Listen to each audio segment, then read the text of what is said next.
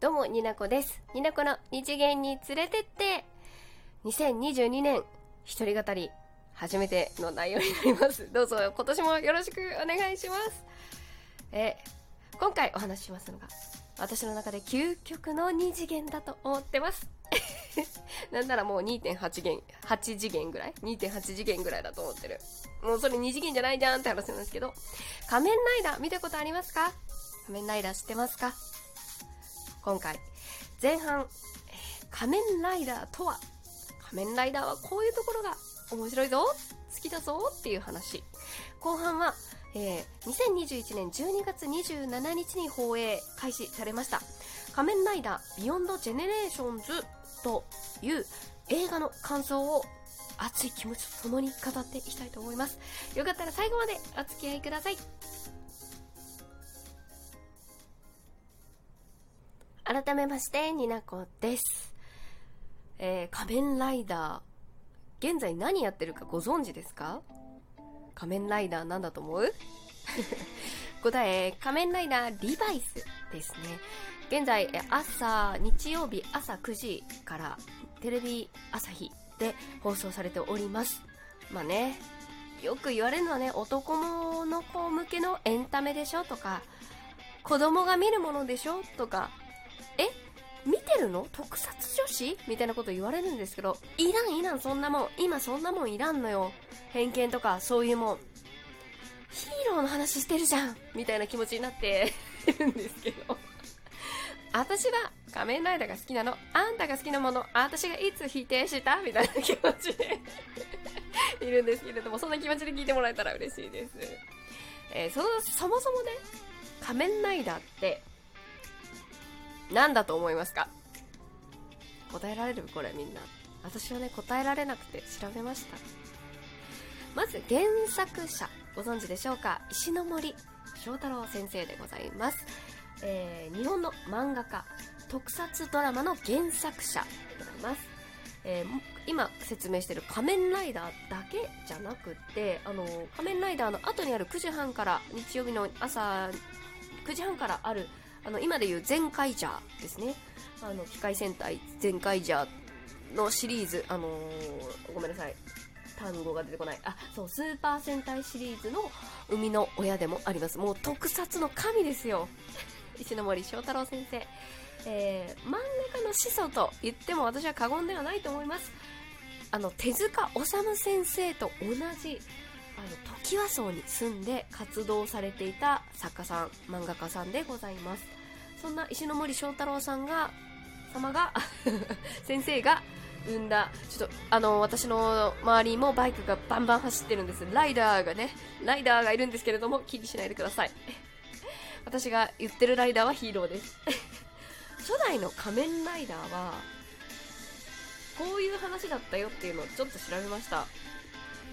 1971年から放送されていた特撮ドラマ。これが初代の仮面ライダーです、えーあらすじ。主人公は大学生の本郷武史、えー演じるは藤岡弘さんですね、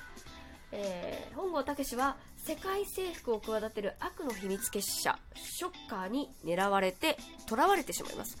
ショッカーって単体じゃないんだと思って名前。複数形というか秘密結社だったんだと思ってびっくりしましたね、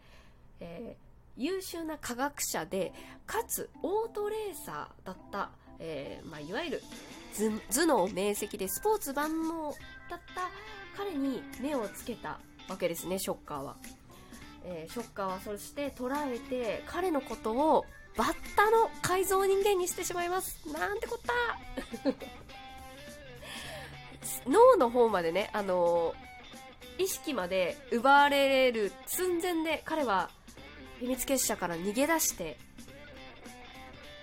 うん、逃げ出したんですけれども、人間には戻れなくなってしまったんです。そんな悲しみを仮面の下に隠し、本郷武は仮面ライダーとして、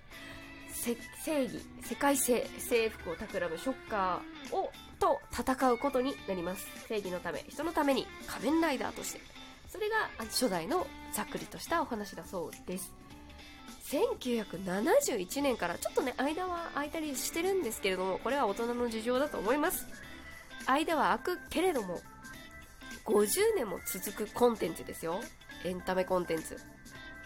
面白くないわけがなかろうみたいな。めっちゃ巻き舌しちゃった。そうなんですよ。私にとってはめちゃくちゃヒットした仮面ライダーシリーズでございます。そもそもは仮面ライダーダブルという作品菅田将暉くんが出てる作品から入ったわけですけれども今はね仮面ライダーリバイスという主人公一輝くんの中に住む悪魔バイスと契約をして仮面ライダーとして正義の活動って言っていいのかな。悪と戦う。そういった、えー、話の流れになっているのが今の放送されている仮面ライダーリバイスでございます。はい。この後は仮面ライダーリバイスとそして仮面ライダーセーバーの合作の映画の感想を喋っていきたいと思いますのでそちらの方もお気に入りに気になった方は 聞いてもらえたらと思いますはい後半戦です2021年12月17日から上映されておりました。えー、今終わってるのか分かりません。仮面ライダービヨンドジェネレーションズという仮面ライダーセイバイと、セイバイじゃない、仮面ライダーセイバーと仮面ライダーリバイスの合作の映画作品なんですけれども、その感想をね、喋っていきたいと思います。あの、めちゃくちゃ楽しかったし、めちゃくちゃ感動した。うんってなったよ、気持ち的に言うと。あの、小ネタ的に先に話すと、あのー、先ほどご案内した、ご案内しただって、悪魔のバイスっていうのがいるんですけど、あの、私の大好きな声優さんで、木村昴さんっていう、あのね、ドラえもんのジャイアンだったり、ヒプノシスマイクの、あの、山田一郎だったりを演じてる声優さんなんですけれども、彼が、その、仮面ライダーバイス、悪魔の役を声当ててるんですけど、すごいメタ発言とかもするんですよ、いつもね。でも、映画でも、ほんと変わらずメタ発言もするし、めちゃくちゃうるさくて可愛かったです。あの、やっぱ、この作品はそういうなんか、バイズがいてくれたことで、ちょっとね、なんか面白さだったり、コメディ要素っていうのがあったんですけれども、やっぱり主軸は、仮面ライダーっていう、その、ヒーローの引き継がれたその使命感だったりとかヒーローがヒーローであることとはっていうこう問いかけだったりこう親子の絆だったりっていう結構感動的な話だったと私は思ってます見た方いかがでしたでしょうか？あの見てない方に簡単に説明するとあの仮面ライダーその50周年記念っていうのこともありましてその過去、現在、未来で100年間を描いております。ちょっとね、時系列じゃない話、ちょっとあの時代がこう、行き来する、なんていうのかな、その未来に行ったり、過去に戻ったりっていう話って私すごいちょっと苦手な部分はあったんですけれども、すごいね、シンプルに分かりやすかったところもあるし、楽しめる作品だなと思っておりました。やっぱりなんかヒーローが、ヒーローすげえうちの周りのライダーがうるさいけれども やっぱ50年も続くヒーローものシリーズものってやっぱりなんていうのかなその時代に合わせて悪が何かとか正義がどういうカテゴリーとか定義であるかっていうのはやっぱりちょっとずつ変わってきてると思うし実際そうだと思うんですよ。だけど根幹の部分石森章太郎さんが描きたかった根幹の部分っていうのはその制作者陣にちゃんと引き継がれているしその中の仮面ライダーっていうヒーローシリーズ世界観違えども彼らのヒーローのヒーローであらんとするその意志の中にちゃんと引き継がれているんだなっていうのをめちゃくちゃ感じる要素が多くて胸熱になりましたね。なんかうーん。話の中でその100年間を描かれる中でその過去がすごい悪いことになるからそれを変え未来を変えるため子供たちのためにその仮面ライダー初代仮面ライダーを改造した側の人間秘密結社ショッカーに手助けをしてた科学者の、まあえー、中尾明義さんが演じるその科学者側が仮面ライダーえー、センチュリーとして自分の50年後の自分の子供の力を借りて戦うっていうところがあったじゃないですか。なんかそこが、まあ、うまくいってなかった親子関係でも、まあ、今回に関してはねやっぱね現実世界親子同士血がつながっていたとしても理解し合えないことだったりとかあの仲良くなれないことってあるとは思うんですけど今回この親子に関してはやっぱりお互いをどっかで思っあの特に子供側がちゃんと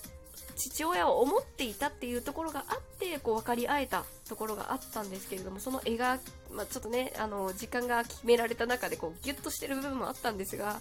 すごく熱い展開でね良かったですね。こう自分が間違ったことをしてしまったって気づいた後にもきちんと反省してできうる限りの謝罪だったり使命を全うすることでやり直しが効くんだっていうそういうことを子供たちに伝えたかったのかなとかうん、ヒーローがヒーローであらんとするそれぞれのキャラクターの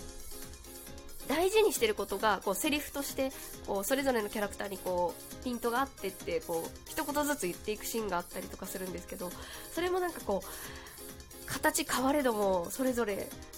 ヒーローであることの意思は変わらんのやぞっていうこう決意みたいなものを感じてめちゃくちゃ胸熱になりましたね。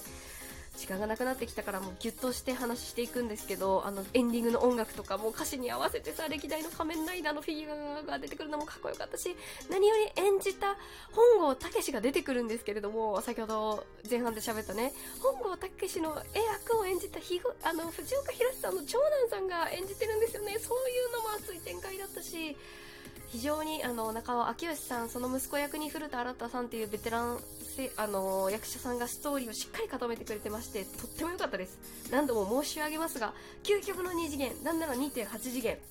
石森章太郎の遺伝子を持つ意志を引き継いだかつての子供たちのメッセージをぜひ皆さんも楽しんで見ていただけたらなと思っております。ちょっとお酒が入っているニナコからの お願いです。